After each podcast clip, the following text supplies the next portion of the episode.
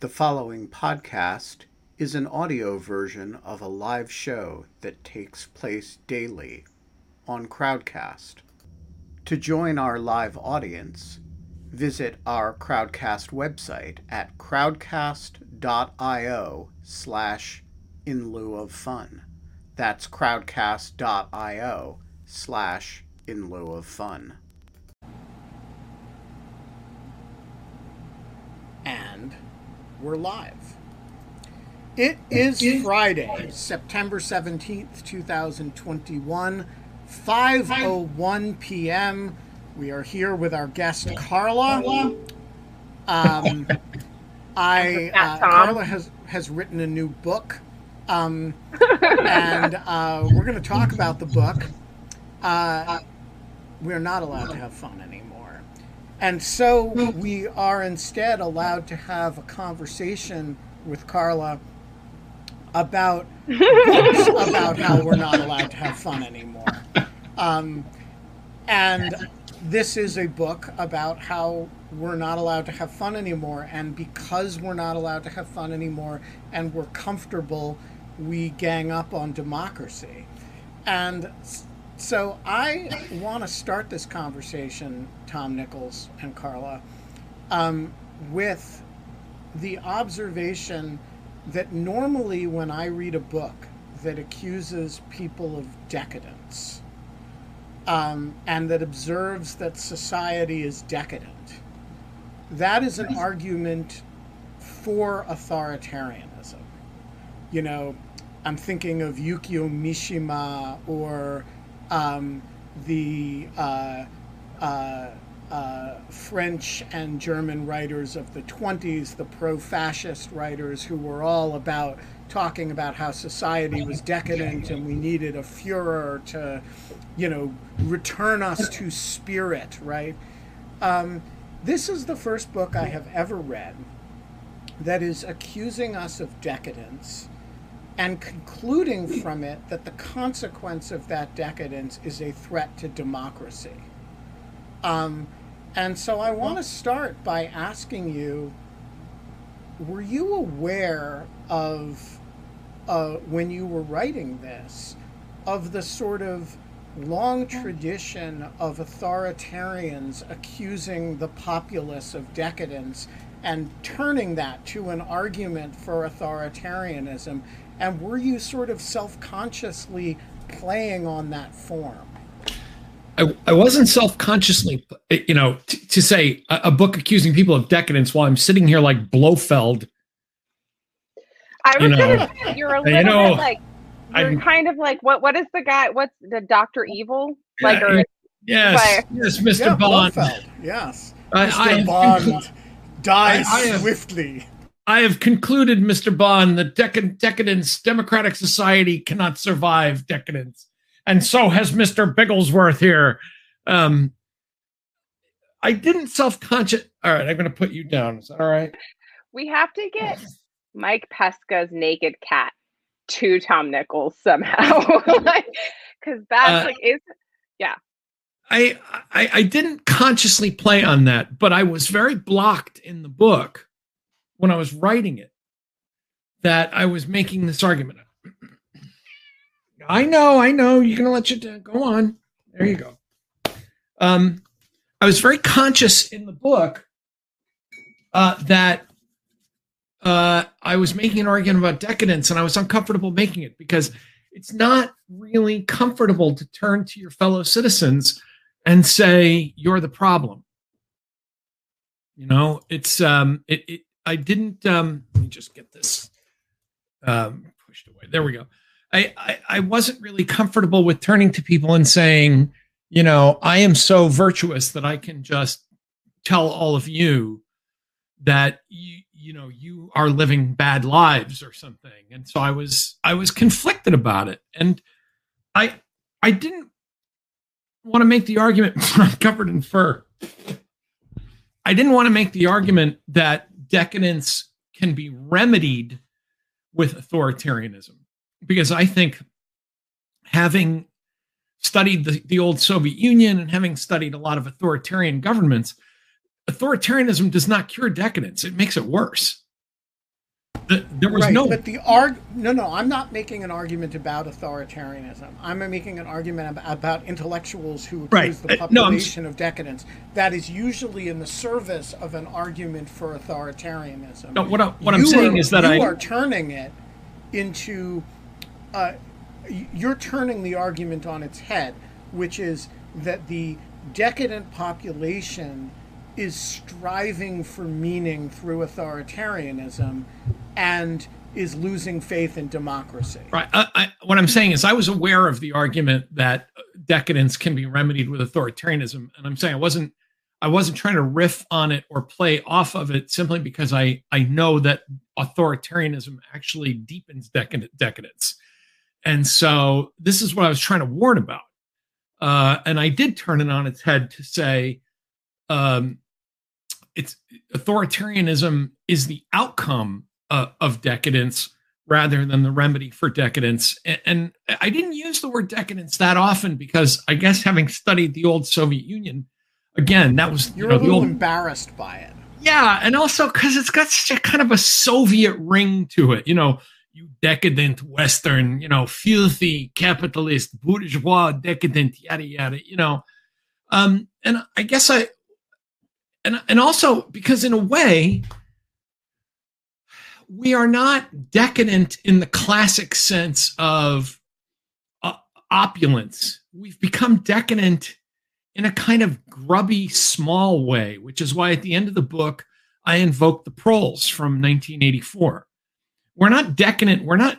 We're not living through an era of you know flappers and Model Ts and gilded you know Gatsby's. Um, even our Which very would be awesome. which would be cool. But our, but even our wealthiest guy, you know, even even the Bezos and Branson types, you know, pretend to be kind of ordinary Joes, you know, in some way. Where it, it's almost like we're um, the decadence that I'm talking about is the kind of grubby, sort of small, petty, corrupt, self-centered, narcissistic decadence that comes uh, from you know the middle and the working class rather than than the super rich. You know, again, like not not it's not like the the Rockefellers and the Pullmans of their era, you know, being ridden around in sedan chairs. It's um, it's us having four televisions and two computers and two cars and you know, and then saying, "I'm so screwed. I'm so broke. Life is so hard."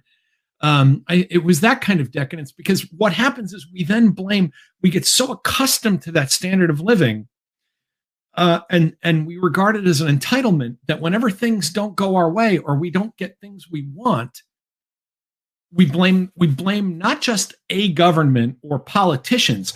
We blame the system of government itself. We say democracy has failed us, and I'm okay with saying Joe Biden failed us, Donald Trump failed us, or you know Nancy Pelosi screwed me over and didn't pass the right bill.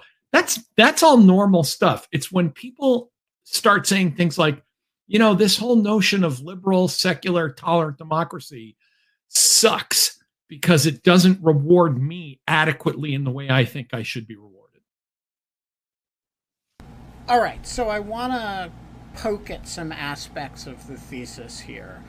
But before I do, I, I want to stake out before, but just before you say this, I want to just say that I'm going to stake out for at some point in the conversation. I want to come back to the idea of blame, and like what, and like, and and the search for blame because I have a. I have some Actually, thoughts on actually that. let's start there. Go Oh, ahead. really? Yeah, because that's uh, antecedent to some of the questions I have. so I think I kind of so so Tom, I love this idea because I am also um I've looked at this from a cognitive like science perspective, which is like why do we have an impulse to blame? And I had studied this when I was in undergrad and a little bit when I was in grad school. But I kind of came back to it actually around the Germanwings disaster, which I don't know if you I think I might have mentioned this before, but it's that was the one where like the pilot just like with no warning crashed into the side of a mountain and like no sign that he was really depressed no sign that eh, but like the headlines around this were like we have no like well, there has to be someone to blame and it was like this massive churning of trying to find someone to blame and at like some point like okay, well, we can obviously like he's gone, so he becomes an unpleasant like he's not a very useful person to blame. We want someone that we can hold up and take a lesson from and kind of correct a system around. Um, and this is like this whole kind of recursive system of blame, and there's a bunch of different models that are in competition in co- uh, cognitive science. But I think it's exactly, I think if we stop and think about it and realize that's what we're doing, I, I think it's like a thoughtful, I, I think it's a useful exercise because I just find that, like, right now, I mean, just for one example, I think we blame so much crap on social media. And, like, why aren't we blaming this on government? Or why aren't we blaming this on other people that are doing it? Or, like, the people that, you know, like the Christchurch video, like, everyone, when they had the live shooting, Facebook did took 45 minutes to take it down. And I did a whole story about this for the New Yorker about the team that ended up chasing it around the world to get this video taken down on Facebook and the people who kept reposting it to keep it going and keep it like keep it up. The trolls from 4chan. And like one of the people I interviewed was like, do you know how many people viewed that video before we had the first flag on the video of it being like graphically violent material. It was like 14,000 people looked at that video before anyone even flagged it as being off- like offensive. Like, why are all those 14,000 people not to blame? You know, I, I, it, this, I had exactly the same kind of thought you did, Kate, the other day when I noticed that uh, the other day, I don't know, a month ago, when uh, someone said, you know, it's been two years or three years or whatever it's been since the Las Vegas shooting.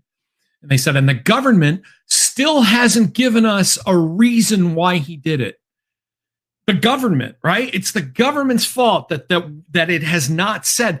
And I'm I'm looking at this and saying, or just stay with me here. Maybe there's no reason that the government can. Maybe the guy was just cracked and a screwed up, lost, you know, soulless human being who for in some paranoid recesses of his brain decided to go kill a bunch of people. That does happen.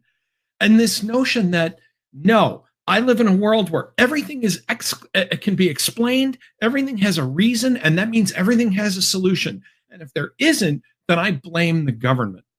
Um, and you saw this with uh, the Las Vegas shooting, and you really you even saw it um, with um, uh, with 9-11 because it's like this is the, this is why there are conspiracy theories about 9-11 no it can't just be that 19 guys with box cutters take, take over airplanes that is too random and too scary therefore there has to be some much larger conspiracy and explanation because otherwise i'm left with living with the randomness of the world and the government's job is to tell me the world isn't random and that i'm protected and that people are looking out for me. So don't that's, tell me there's no reason. You know, that's the end of the cognitive sci- science argument. That's like the end of the like people do this because they can't live with the nihilism, like the the, right. the lack of answers. Well, it's it, right. and but what, sorry, but I was going to just to add. I, I, mean to make a literary you know uh, pirouette here.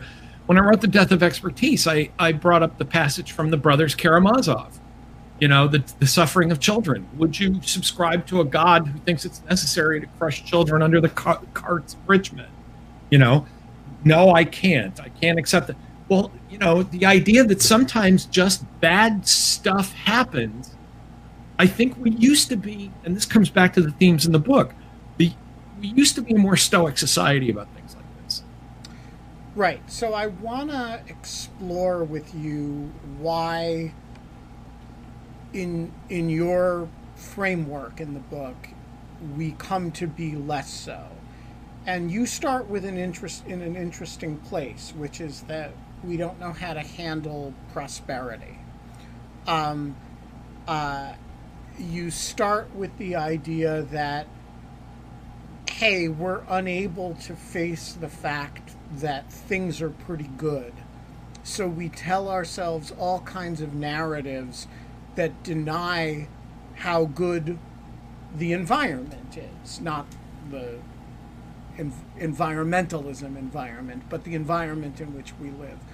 Um, so explain for us the the the need to deny that we're living in a very good time and that things are actually much better than they used to be including recently including in the ages we look back to okay so there's several pieces of this and in the book i talk about the problem of nostalgia and i'm actually not the only one that talks about this. Anne applebaum in twilight of democracy talks about it. Um, that's where i stole i mean um, borrowed the idea of restorative nostalgia which is svetlana boym's idea that nostalgia is not just about an imagined past but it's an imagined past that's been taken away from you by people you can then scapegoat for it. Um, so there's a bunch of things going on. One is we don't the, psychologically, and Kate probably knows better than I do. I mean, psychologically, people don't like to say that they're living in decent times because they don't want to jinx it. Um, they feel like it's just bad luck to say, you know, times aren't so bad. Um, my dad used to talk about this with the, the Greek immigrants that had made it rich in America. He said, no matter what you, he, he was talking about one guy he knew made pizzas, you know, and he said, the guy's a millionaire and he says, no matter when you ask him, if you say, so how was business this year? He'd say, ah, you know, eh, could be a little better. Not so sure. It might be, uh, you know, and they, it's like the guy never said ever. There was never a year he was in business. He said, yeah, I had a pretty good year. Things are okay. It was always, ah, you know, eh, oh, you know, because we don't, because we live in fear of that. Now, I think um, my you know, my dad's generation, it was easier for them to say we're living in good times because they had lived through the depression. So it was really hard. I mean, if you were if you were alive, if you were a middle-aged man in the 1970s or 80s, you didn't really say, you know, 1930, those were some good times. You just couldn't. It was simply not possible to say that. So I think part of it is a long unbroken stretch of prosperity you don't really have the correct reference points to be able to say whether things are good or bad. It's just as good as it is. And what you're really thinking about are the things you don't have because you haven't lived through a period where you've had to come back from something terrible. Now, I know people are going to say, "Oh, you know, the Great Recession." That that actually was is not a particularly good reference point. It's the S&L crisis. I mean, it, it's not a Great Depression situation. It's not even the late seventies. Um, because it's not it's not that protracted. It wasn't that protracted, and it and it hit particular sectors of the economy in particular ways. Uh, and and you know, no matter again, people are going to get mad at me for saying this, and because it ended in a relatively fast way with you know government action, and there's still reverberations through the economy. But the fact is, we're living in a time of a labor shortage and a very high standard of living, and we have been for years. Um, you know, even the data and some and in the book, I I I put out I point to data that says, you know, the 19 the the early 2000s that everybody thinks was this big China shock. Turns out it, it now maybe not. Incomes actually grew pretty fast. You know, working class families did reasonably well. None of this means there are no problems. None of this that means that houses aren't expensive or college isn't expensive, uh, healthcare is pricey. But this notion that we are living in the worst time becomes internalized um, because it's a way of saying that the things that I want and that I don't have are being denied to me by somebody else. Um, there is no. Uh, let me just. There's two. There's two parts of this. One is that we do not live with gratitude anymore. Um, you know, we simply don't have any sense of of kind of gratefulness for the the standards of living we live under. The other, and this is this comes from without, opportunistic political entrepreneurs across the spectrum, but especially concentrated on the right now, are pushing the idea that these are the worst times ever, that you are under siege, that you are miserable. You know, I mean, it's almost like they're convincing you to be miserable uh, against, you know, it's like, who are you going to believe, me or your lying eyes? Trust me, you are miserable. Your life is a wreck. Uh, and that grievance is motive because nobody runs for office and i say this in the book nobody runs for office saying you know what things are things are good but they could be better i could do better than the next guy. I can be marginally better than the guy i'm running against. People catastrophize politics. It's like if you don't elect me your kids are going to be sleeping in the street. You know you're you're going to be in a gulag. Um, you're gonna your house is going to be taken. I, I was talking to um, a, a, a colleague, a very you know up upstate New York conservative blue collar family. He's a professor, but he still you know lives near the family. His dad is a well off retired guy.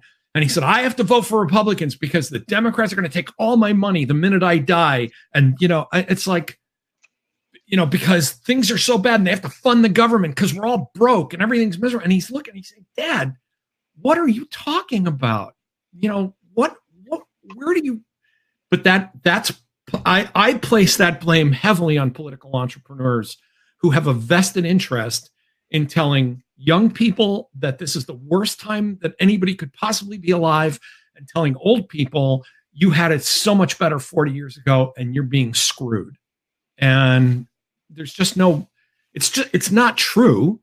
Um, it's true in the individual for some people right? There are people alive now saying yes, I was better off 35 years ago. Well, okay, but that's simply not in the aggregate true for America or the world. Um, and and you know to believe that is almost an act of will. I tell it, uh, and then I'll shut up about this. But I tell a story in the book where um, one of my friends from childhood says, you know, I remember when that fact, and because we grew up on the same street, so I remember when that was full and it was full of guys working and it was bustling. And I said, You can't possibly remember that. We were little kids. We broke the windows in that factory because it was empty. I said, Look, you literally are having a false memory. Like it's a recovered, you know, this is like, you know, like the McMartin scandal or something. You know, you're having this like recovered memory of something that didn't happen. And he kind of he kind of looked at me, he almost shook his head like it was like physically uncomfortable level of cognitive dissonance. But that's I think that's where we are now, where we have just all convinced each other that that, that we are in the most utter misery that we've ever experienced. And I I personally I find it having lived through the 60s, 70s, 80s, 90s, you know, I'm I'm 60 years old. I mean, I, it, it's just laughable that when people talk about this as the worst time ever, but it, it's, I think we're just in that cul-de-sac now. I that was wonderful. I have so many things to say. I will start with the the cul-de-sac and the political thing, and then work my way to kind of the more basic kind of premises. But I so first of all, I believe I agree with you so much on this idea that like you're both that politicians are incentivized. I want to also just point this out. They're incentivized to create this. And I this is I saw this really great graphic that I was very politically incorrect of me to like in 2008, but it was basically like a graphic of all of the presidential signs uh that uh like and they all were like change change like different words for change like and they're all i mean because that's what they run on. They run on change right? They're if you're running against an incumbent you're running on change. And like so too is like a liberal running against whatever the like the base is of the of the person who's so this is like i think that this is exactly right and um the other thing that this brings up about in terms of blame is that if the government is getting blamed for things and politicians spend half their life taking blame for when things go wrong in their district or generally or whatever, this is why they love social media right now and tech companies because it is such a good distractor and such a good way to score easy points because it's like right now it seems like the only thing people hate more than government is social media so no matter what side you're on you can go to bat against like against the big tech companies. And, and just to be more precise in language, the problem isn't when people blame the government because sometimes you should blame the government. Yes. Government, you know, sometimes governments pass dumb laws or enact stupid policies or,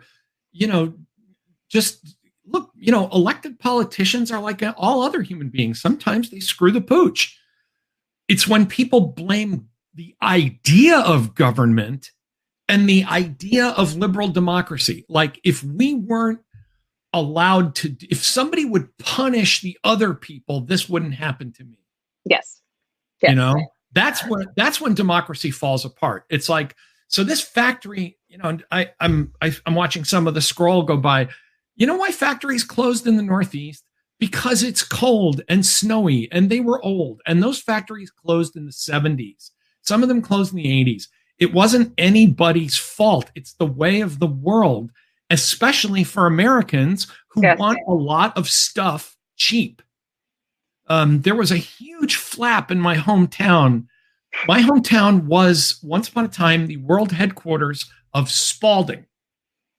Um, if you've ever seen the movie Men in Black two or three, that, where they're at a game and the guy even says, uh, you know, the the time shifting creature says, that ball was made in Chicopee, Massachusetts. In the 70s, it became this huge thing that Spalding was now going to make baseballs in Haiti. You know, my God, you know, America's sports. And the guy said, this is like 1974. Uh, and he said, look, I can't sell baseballs that are stitched. I, I literally, can't, you won't pay for a baseball that's been stitched by an American worker by hand. You're just not yeah. going to do it. And I can't afford it. And, you know, and of course, the answer, my friends back home are like, well, the company should take less profit. Well, companies aren't in the aren't in the business of and I said especially that's easy to say when you're 20 and not 60 with a 401k. Though, you know, all of a sudden the retirees are like, no, no. The bottom line is people don't want to pay a lot of money for a baseball stitched by an American worker who needs, you know, a healthcare plan to do it. So baseball's moved offshore, like TVs and a lot of other things. We, in the book, I point out, we have never come to grips with ourselves as a society that has avidly chosen consumerism. All right, so I want to propose a different explanation for the rise of uh, contented armchair right wing anti democratic people, which is that, which may appeal to your Sovietologist roots. Um, so we have a latent. Go ahead, we're, we're listening. Yeah, we have a latent racism. The NSA is listening. More latent than other times. And the Cold War actually acted as something of a suppressant to it. Mm-hmm. Because, boy, if, you know, if you hated the commies enough, uh, you didn't want a whole lot of internal division. Uh, to get in the way of that. Um, and so, you know, you were willing to, uh, from,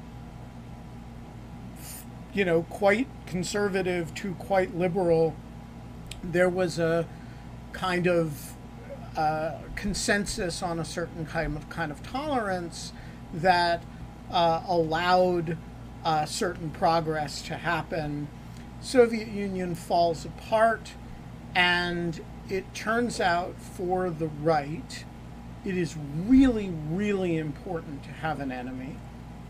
Um, and so conveniently, uh, after after working with Bill Clinton as the enemy, Bill and Hillary Clinton served that function in much of the 90s. Uh, uh, overseas Islamists become for a time uh, a very useful target in that regard. But eventually, it migrates back to its, uh, to, you know, kind of what is uh, deepest in the uh, American soul in this regard, which is kind of good old fashioned uh, uh, bigotry. Um, and the the the longer you give it, the more it tends to migrate to that. So within 15, 20 years of of the fall of the Soviet Union, you have uh, a lot of armchair white people who are worried about their race status and giving political voice to uh, uh, to race status issues. Uh, and that is really a big part of the story of the rise of anti democratic, uh, which is the same old story. It's the same constituency that had anxieties that give rise to, you know, the Tulsa race riot, actually, right? It's, um, it's people afraid of, of uh, people afraid of racial equity and uh, and that that has a, a lot more to do with the story than the than than the book acknowledges. I'm curious for your thought. We don't have the Soviet you know we're not allowed to have the Soviet Union anymore, but we can still have good old-fashioned racism. I start from the same place you do, and I diverge a bit in part because the if this were just a story about America, that's a really strong explanation. It does not explain Italy, India, Poland, the UK, Brazil, Hungary, you know, it just and it's all happening at the same time.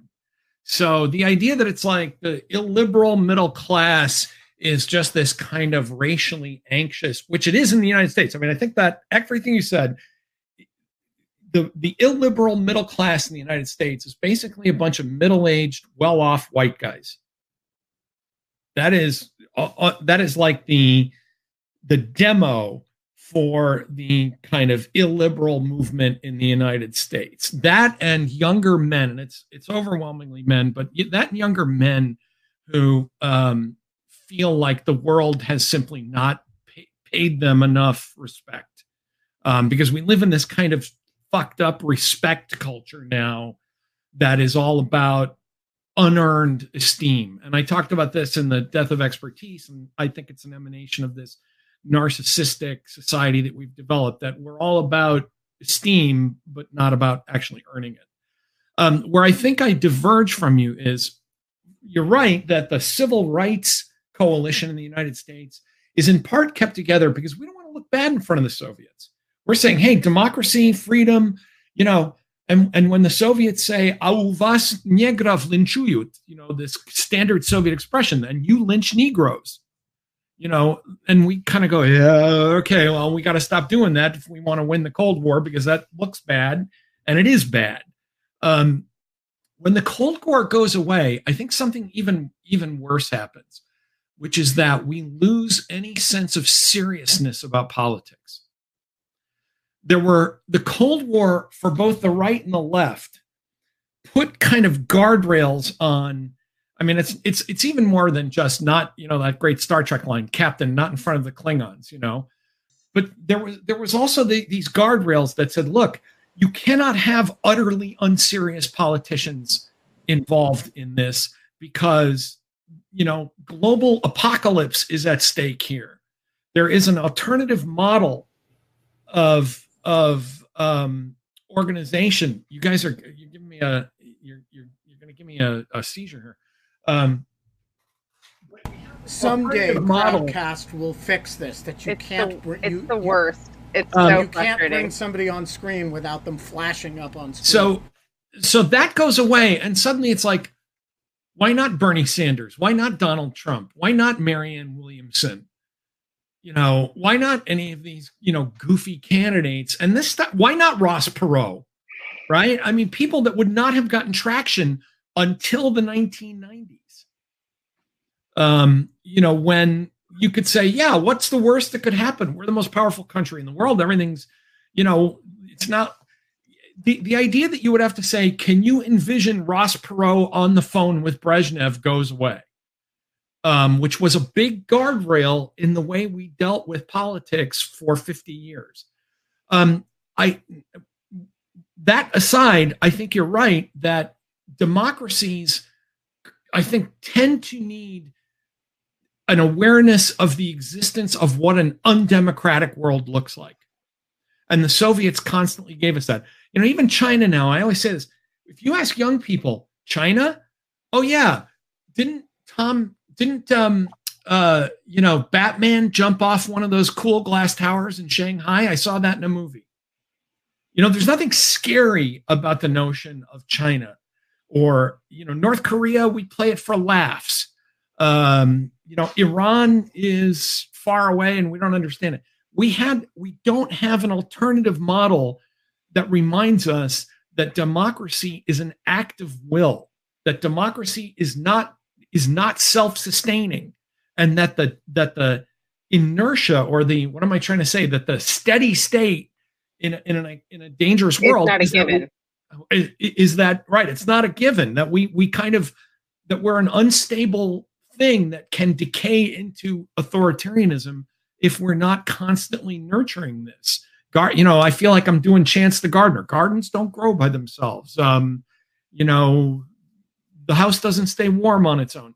But but I think that after the 90s we lose that, and I think I know people really object to this notion of prosperity and affluence, but even within my own lifetime, the amount of just base level affluence and living standards has been so dramatic, so fast that we have developed a kind of gigantic sense of hedonic adaptation, which means hedonic adaptation is when you whatever, talked about this last time you were on the show. I, I've used it like five times. Yeah, it's it, because the standard of living you're at becomes the minimum you can tolerate.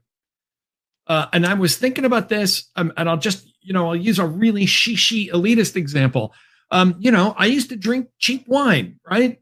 Oh yeah, ten bucks a bottle for some, you know, Bolla or Ernest and Julio.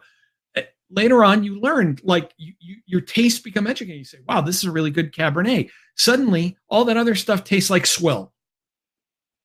Something you drank when you were 25, you'd say, boy, this is really good. And all of a sudden, you're 45 and you're going, no, I mean um, it, it is so true that it is such pe- a true statement. people who insist that living standards have not increased in the United States, they're just wrong. They make a point of excluding a whole lot of data that right, shows precisely the opposite. It is simply, simply, simply untrue.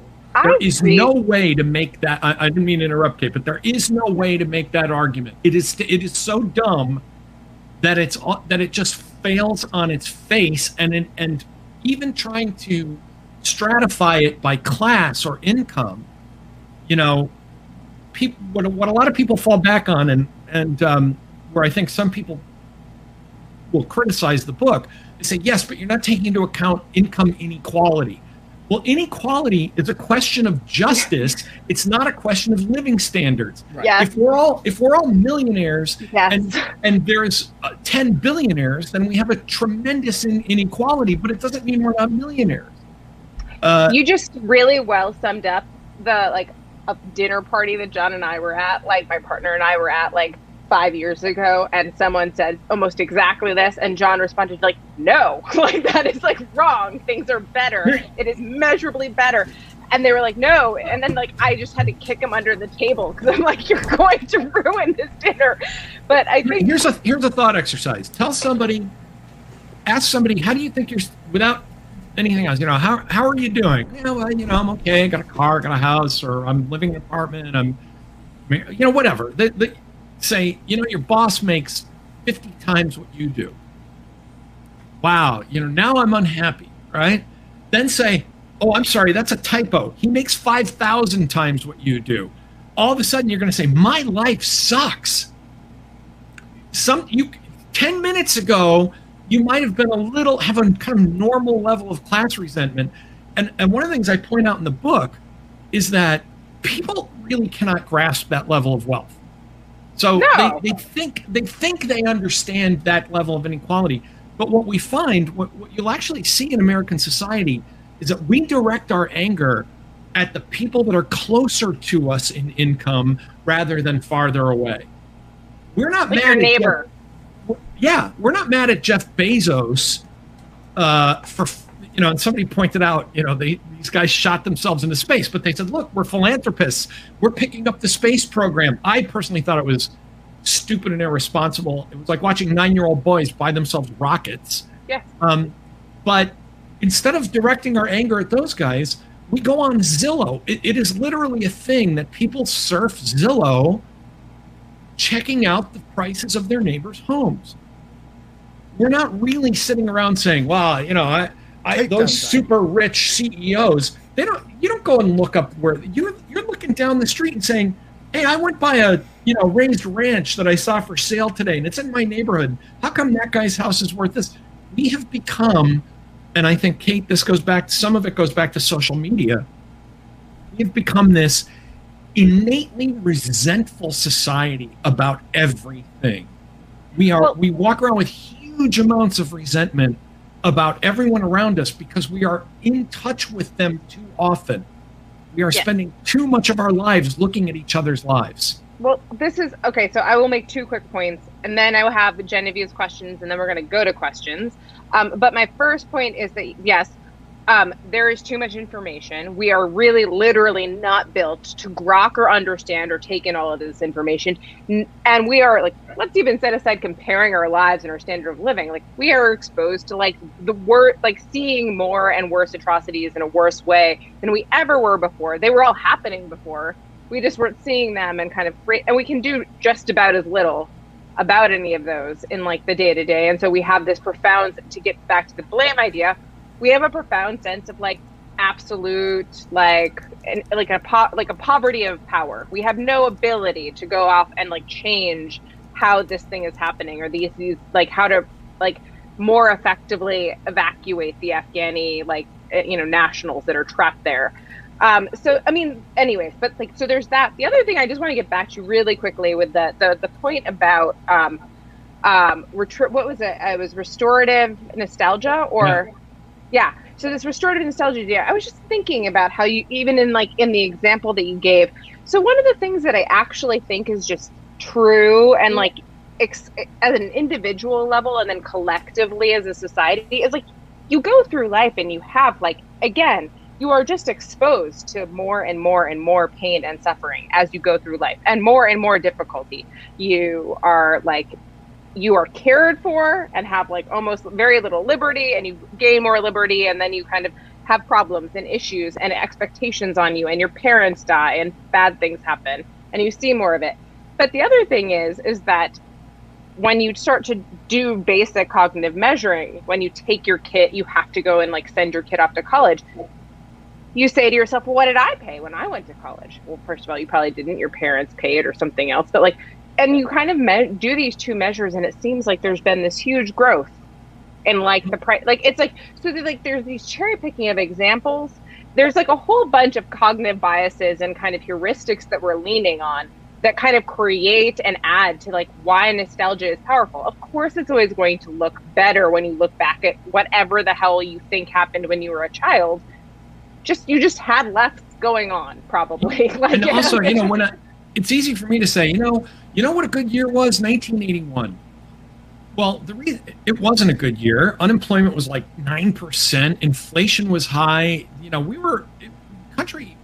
I would say the period from 1973 to 1983 was about the worst decade I lived through. Um, but you know why I like 1981? I was 21 years old when I was in college, and I had a really nice. Exactly. Exactly. Um, you know, and it's like, okay, to me it seemed fine, but that doesn't mean it's fine. The cherry picking of nostalgia, I yeah. talk about this in the book. If I hear one more person say, well, you know, if we take 1970 as a benchmark, okay, let's take 1970 as a benchmark where, you know, you're a white working class. First of all, in 1970, that was the year of the hard hat riots where white working class guys said, This sucks. No one listens to us. The working class is downtrodden. It was so much better in 1950. Um, but, you know, 1970, yeah, you could afford a three bedroom apartment in in you know the west side of Manhattan or Hell's Kitchen where you could raise your two kids. But you might find one, a dead body on your way to school, as I did that one, year one TV, Look how one much phone. Gotten out of that story. My God, you know, I am totally down with it because it's it, it's been such a good. I've gotten so much mileage out of the story. You know, doing, somebody's doing it already. My first college apartment, Bob. Look, In, when I started college in 1979, you know one reason college was cheaper? Nobody went. 14% of American women went to college in 1980. Yeah, this is Excuse what equality me, gets you. You know, in 1970, those were great times. Wouldn't it be great to be a woman again and have to ask your husband's permission to get a car loan? Wouldn't it be great yeah. to be black in 1970? Because, yeah. Restrictive covenants, baby. Couldn't you know, like sure. Hey, but I grew up. I grew up with affordable housing. Yes, built by William Levitt with restrictive covenants and sold. By the way, how could my, how did my grandparents afford it? Well, I don't know. Your grandfather got drafted and had to go fight a war and got the GI Bill. That's one way to afford it. Yeah. But that, all that stuff gets wiped. That's like memory wiped when we start talking about yes, but in 1970, a blue collar worker could earn X dollars. Yes, as Kevin William, I'm sure not somebody who's real popular with this crowd, but as Kevin Williamson once said, you can have a 1957 lifestyle just like your parents and very cheaply. But you really, you know, and he does. I'm he doesn't add this part, but I say his point is you really have to commit to the bit if you're going to live a 1957 lifestyle. You know, no car, only public transportation, one TV, three channels, one phone, no air conditioning.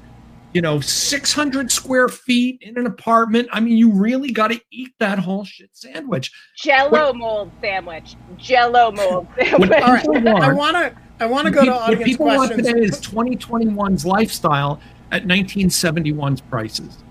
All right, I want to go to audience questions, uh, but uh, before we do that, Genevieve has questions that Kate is going to read. Yes. Okay, so Genevieve is not here because she had a baby on Monday, um, and so. Uh, but she is listening to your book on Audible, and she's not done yet. But she wants to know how long did it take you to record it, and did any of your did any of your reflections in the book change as you read it out loud? Uh, first, thank you, um, because I was very nervous about recording the book. I really wanted to record it because so much of it is autobiographical, uh, and so much of it was very personal. And while the wonderful Sean Pratt read my last one, I really made a pitch to Oxford and to the company to say I I need to read this book. So I've been very insecure about that. Um, I don't actually like my own speaking voice, which you would think an egomaniac like me would, but I, I don't. Uh, it took me two full days at a studio in Boston with a, about a couple hours afterwards for pickups and retakes. Uh, so the studio time was like two eight hour days. It's one of the hardest things I ever did. Um, and it, it's hard to record a book. Nothing in, in my mind changed. Uh, I didn't read it and hear it out loud and say, I wish I hadn't said that. What I really noticed, and I'm, this is a really um, prosaic and boring observation, I noticed that I my sentences tend to be a little too long and that there were a lot of typos in the book that I didn't catch until I read them out loud. Interesting. All right. Daniel Burge. Backlit as ever. The floor is yours. So I am wondering for the panel's uh, hunches about what's going to happen Saturday at the right wing rally in DC. So on the one hand, we have uh, reports that the online chatter is a bit like before uh, January 6th, uh, according to uh, the FBI, but on the other hand, this is being organized by a group that doesn't get great turnout usually. So I'm wondering where everyone stands on it. I, am taking a wild guess and saying um, that it's a fizzle. That uh, a bunch of people being in jail right now, and I, you know, I hate to ever predict something because by saying this, it guarantees that there will be a giant riot tomorrow. Yeah, like that's my, what Ben said last time about the January 6th riot. My, I, I have this Wait, kind of. I didn't know. I said they're going to try to storm the Capitol, but if they do, the Capitol Police will That's be true. very well prepared. Sorry, I had the I had the protesters exactly right. I had law enforcement totally wrong. Yeah, fair enough. But there's a there's a part of me that just thinks that a lot of these guys, for all the big talk about we're going to go rally, I mean, the fact that members of Congress are chickening out, like Matt Gaetz, Oh, I had a family commitment. I just wonder if a lot of these people are saying, "Yeah, I totally support this, but I'm not fucking going to jail like those people did the last time." Uh, so I my I have maybe it's just that the wish is you know that I'm just hoping, um, but there's a part of me that wonders if after all this big talk, you know, because now there is a show. Now the cops already the National Guard is on the scene. You know, if these people want to get arrested and do time, the government will more than happily um, accommodate them. And I, am just curious about how many of them really are going to show up and say, "Yes, I'm willing to go to jail uh, for this." And I, I don't think it's going to be as. Much. On the other hand, you could get it both ways, right? You don't get a lot of show out, show up, uh, um, turnout from the people that are kind of the rank and file, but there may be some very dedicated people who are going to plant bombs. I mean, I think I think we're due for an. I, I suspect that no matter what happens there is going to be another Timothy McVeigh event somewhere because of the past, because of Trump, basically. What do you think, Kate? Um, I I I have no idea. Um, all I know is that one of just as an interesting side note in in terms of blame, um, Airbnb. Whenever something like this starts happening, they don't really they don't really talk about it. They do background searches on all of the people in the area who have rented uh, homes in like the area to like come in for that for the event and then they cancel them and they pay the host and they pay the people back and they dehome them because they don't want the blame of it being part of the news story that like so and so that set a pipe bomb at like the such and such event rented an Airbnb with a group of eight other like neo Nazis and Airbnb did nothing about it. So anyway. I will just say I think Tom's uh, analysis is uh, very likely right. Yeah. It is actually hard to turn out a lot of people to Washington. It takes a lot of organization. Uh, groups that have uh, limited history of doing it uh, should not be presumed to be capable of doing it in large numbers uh, on first attempt. law enforcement is I, look, I said this last time, so take this with a grain of salt. Unlikely to be caught flat-footed a second time. And not this um, time. And, um, and I, I do think uh, this is the sort of thing that is, uh, also the the number of people who are deeply sympathetic to the one six indictees is smaller than the number of people who were deeply sympathetic to the idea that the uh, election was stolen. And so I think the universe of people to draw on is is relatively small. Um, and the one caveat I give is is that right. people uh, I do also agree that it tends to concentrate the hardest of the hardcore who yeah. are most likely to be violent. That that's my point. That the people who are going to show up are going to be crackpots, and they're going to they'll probably target stuff that's away from the capital because they know yes. that they know the Capitol is being watched, and you know other tar. But they'll you know I I wouldn't I wouldn't want to be on the metro. So, oh, and uh, you know if you live in this area and you want to do a good deed.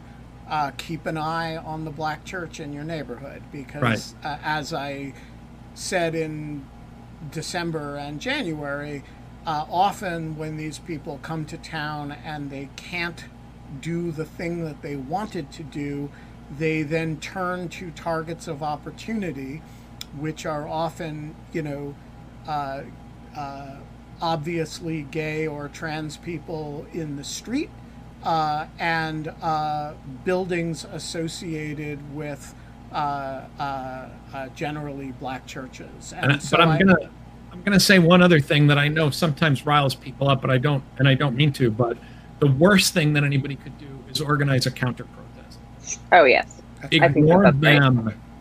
Ignore yeah. them. Stay away from them. Make them seem small and petty and stupid. Don't give them attention. Don't give them attention. Don't give them a target. You know, let them march around in circles until they get tired and go home. Eric Berg, uh, your camera isn't working for reasons I can't determine, but your mic is on and uh, the floor is yours. Oh, now your camera's working. There we go. Um, so, especially coming from a state that just went to crisis uh, care standards, yeah. What do you think's the perceived end of this game, of this kind of decadent decay of democracy? You know, of the idea that people seem to be fine with the the the elements of democracy working so poorly that you know basic services are starting to break down. You know, I know some people don't care, but for those like in the GOP who know better, who seem to be okay with it, I just don't understand where they think this all ends up. It, I, I've said many times, if you're Elise Stefanik, where it ends up is that you get to stay in Washington. That's it. I mean, I think, you know, when every time I hear Elise Stefanik talk, I hear her saying, "I'm not going back to upstate New York." Hey. Well, but you know, I think Elise I'm not Stefanik is going back to upstate New York. Elise Stefanik is saying, "I didn't go to Harvard so that I could be on the town council in Clarksburg." That's not, you know, Josh Hawley. I didn't go to Stanford and Yale so that I could hang out a shingle in Sedalia, Missouri. That's not why I went. I am slated for greater things. And if I have to rile up a bunch of dangerous rubes so that I keep going back to Washington, that's okay. It's not going to affect me. I live in the Emerald City. So what if Idaho? I, Eric, I guess you're in Idaho, right? I mean, you know, it, so what if Idaho is, you know, melting down and people are dying in the hallways of hospitals? I don't live in Idaho. I live in Washington and I'm a member of Congress. That's where I think it goes. I think it is that shallow and opportun- opportunistic. And this is always my my place where I point out that I'm really glad that I wrote a whole article that boiled down to calling JD Vance an. All right. Mike Godwin, uh, the floor is yours. We have three more questions. We have four more minutes. So I'm going to ask for quick questions and quick answers. Right? Muted. Oh, sorry. Can you hear me now? Yep. All right, great. Um, so the quick question is: Isn't your is it the critique of democracy that just the democracies always suck because people are you know pursuing self fulfillment? Uh, you know, this is Plato's argument. Uh, over time, democracies decay because people are pursuing their own interests. There's no unity. There's no common purpose. And and is there? So the question I, the question is really: Do we bring back some kind of communitarianism? what do we do with institutions so that they survive when the worst elected officials are in charge? Uh, so that's actually two questions, and I'll stop there. Um, I, I'm not making the argument that democracies inherently suck uh, and then go down the tubes because people are pursuing their self-interest. That's you know what really scares me is that that's the argument being made by the um, by guys like Adrian Vermeule and the the Catholic integrationists who are like, you know, we really need a pope, not this pope, of course, but a pope to basically order our lives, and then we will be grateful to, to the new sovereign who will tell us what to do.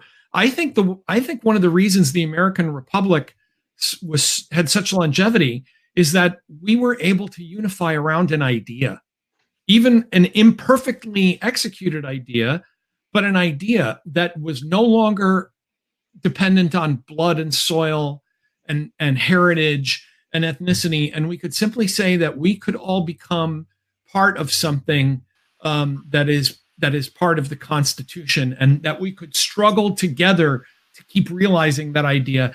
And I think what's happened is um, we've decided uh, that we, as a society, all of us from top to bottom, have decided that our own good is more important than than anything else and for a variety of reasons. But i think someone someone cleverly noted that what i'm really doing is critiquing capitalism and i am.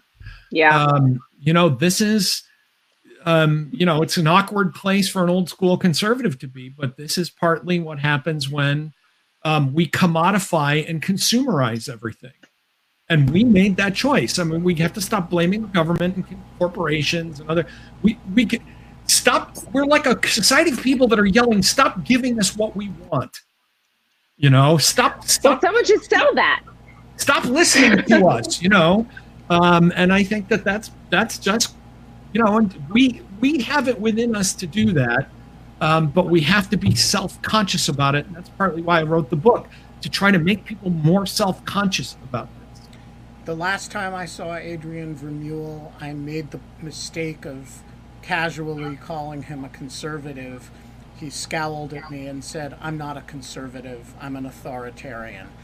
Lisa, you get the last question today. Uh, apologies to Zunyi, whom I have tried and failed to bring on the screen. Um, uh, we'll figure out what happened, what went wrong, and do it a different time. Lisa, the floor is That's yours. too bad because Zunyi's question was great. Anyway, yeah, maybe I'll question, read it to close out. That would be great because I really liked it. Anyway, my question is why isn't the 80s thing about there is no society, government is the problem, Ronald Reagan coming and saying that, you know, the government has come to help you and that's what the problem is. Why isn't that at the root of what you're complaining about? Because I, as sort of like your leftist, you know, from Silver Spring or whatever, I'm like, I've never felt the way you're talking about. And so a lot of us are wondering, who is this we you're talking about? And are the Republicans or former Republicans willing to repudiate that perspective, understanding that it sort of went wrong? I, I hope you don't mind if I sigh heavily and say, yes, yes, I know it was all Ronald Reagan. Everything was good before Reagan and Reagan, Reagan, Reagan. The actor? Sorry. But part of the problem here, and I think the the ahistoricity of this argument is that when Reagan said government was the problem, in, in a 21st century context, that sounds really nihilistic. It sounded really sensible if you had lived through the 1970s. Huh. This is the problem. Reagan did not run in as the, you know, to be the emperor of the, you know, or the chairman of the Green Lantern Corps in some other universe. It was a direct response to what a lot of people, both on the right and the left, perceived as the serial failures of large government um, um, initiatives throughout the late. My mom was a Democrat who worked in a Great Society program that radicalized her by 1980.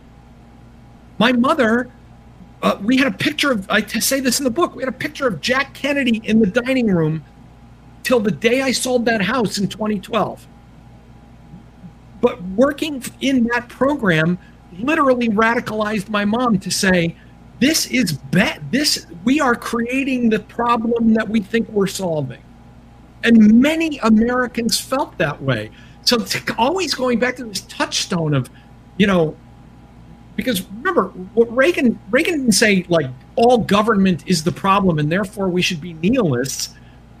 Reagan thought that the government could do a lot of great things like national defense, for example.